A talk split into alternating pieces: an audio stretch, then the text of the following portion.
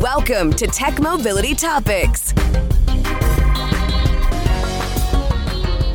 Hertz, the large rental car company, recently announced that it's selling about 20,000 electric vehicles from its U.S. fleet, returning to gasoline powered vehicles. The company cites higher expenses related to collision and damage for EVs. Check this out. That compares to 428,700 vehicles in its regular U.S. fleet as of the end of 2022. Is this a sign of things to come?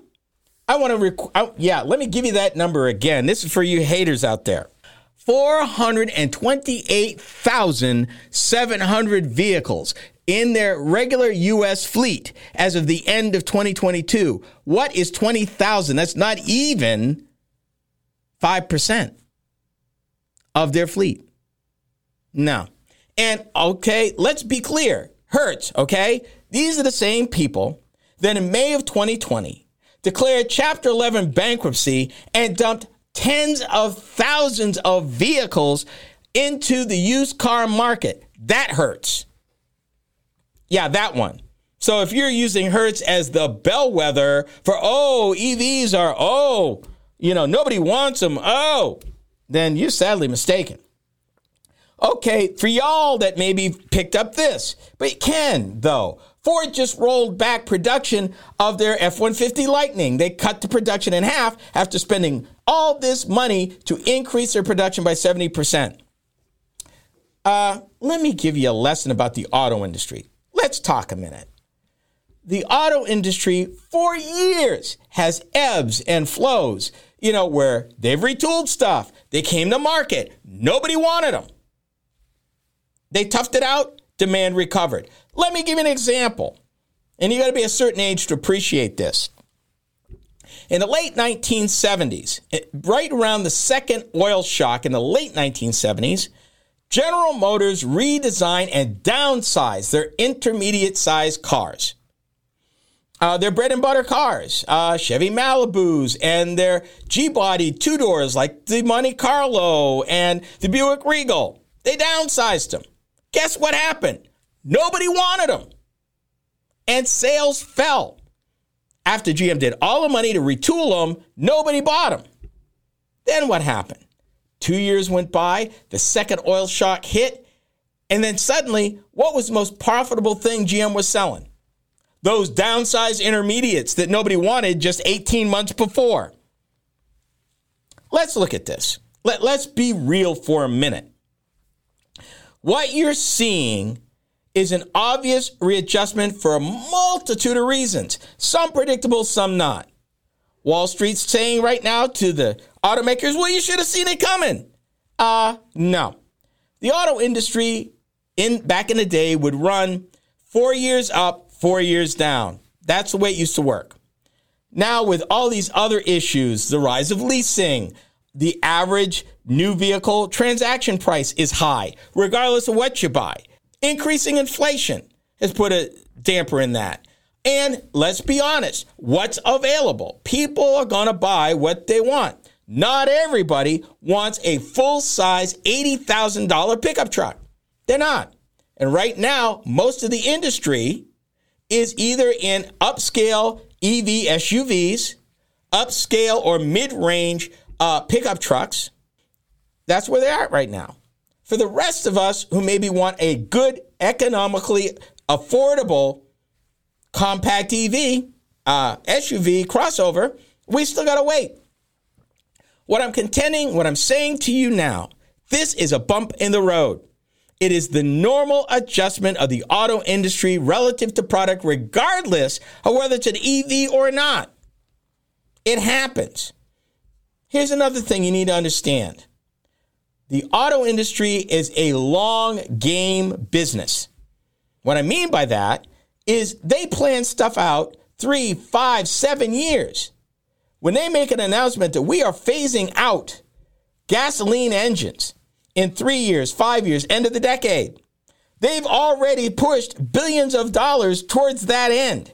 They're committing to that in real time. They're developing in real time. They're retooling plants and getting machinery made in real time right now to be able to do that.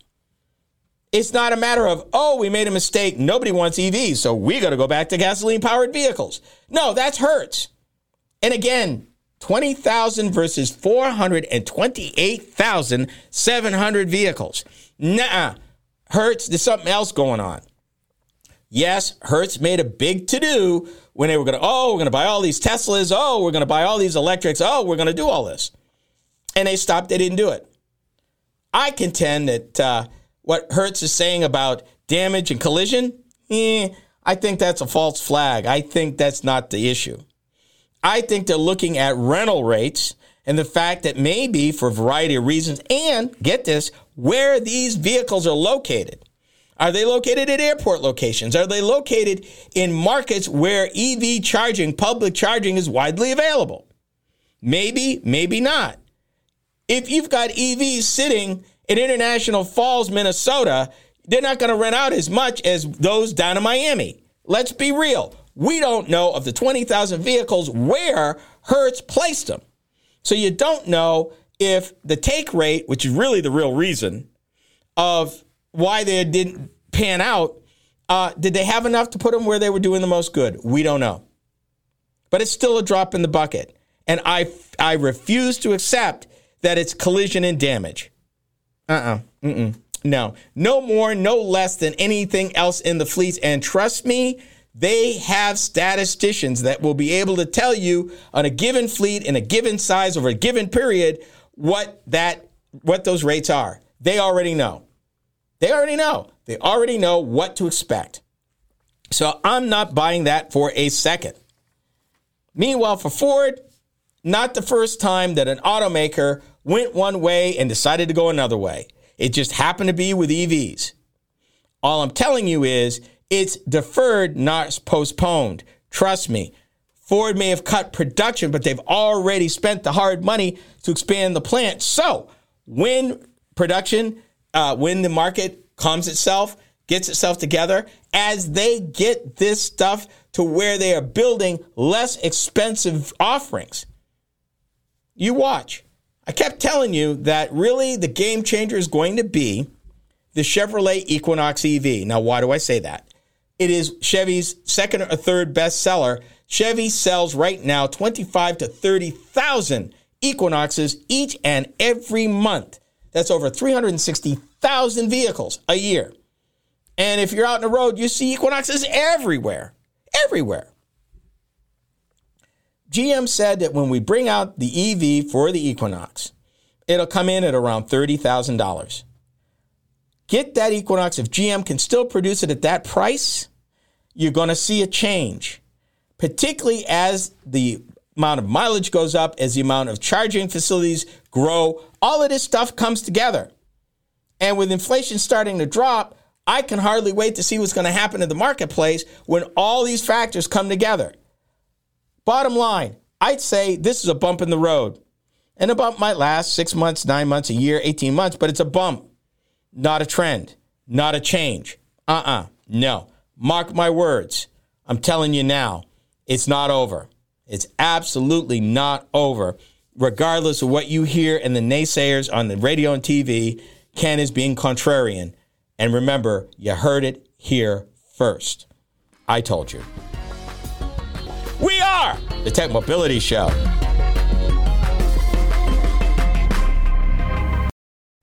To learn more about the Tech Mobility Show, start by visiting our website. Hi, I'm Ken Chester, host of the Tech Mobility Show. The website is a treasure trove of information about me and the show, as well as where to find it on the radio across the country. Keep up with the happenings at the Tech Mobility Show by visiting techmobility.show. That's techmobility.show.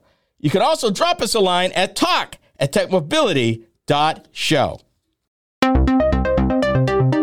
Did you know that Tech Mobility has a YouTube channel? Hi, I'm Ken Chester, host of the Tech Mobility Show.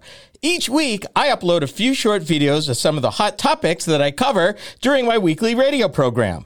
I've designed these videos to be informative and entertaining. It's another way to keep up on current mobility and technology news and information. Be sure to watch, like, and subscribe to my channel. That's the Tech Mobility Show on YouTube. Check it out.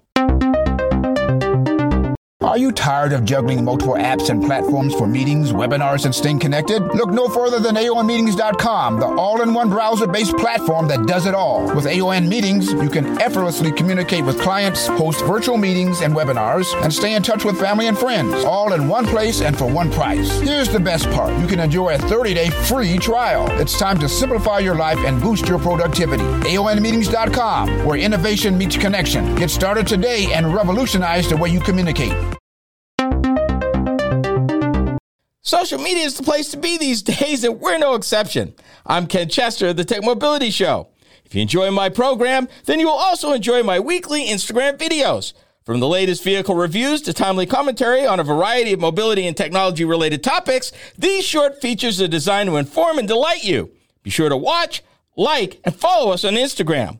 You can find us by typing the Tech Mobility Show in the search bar.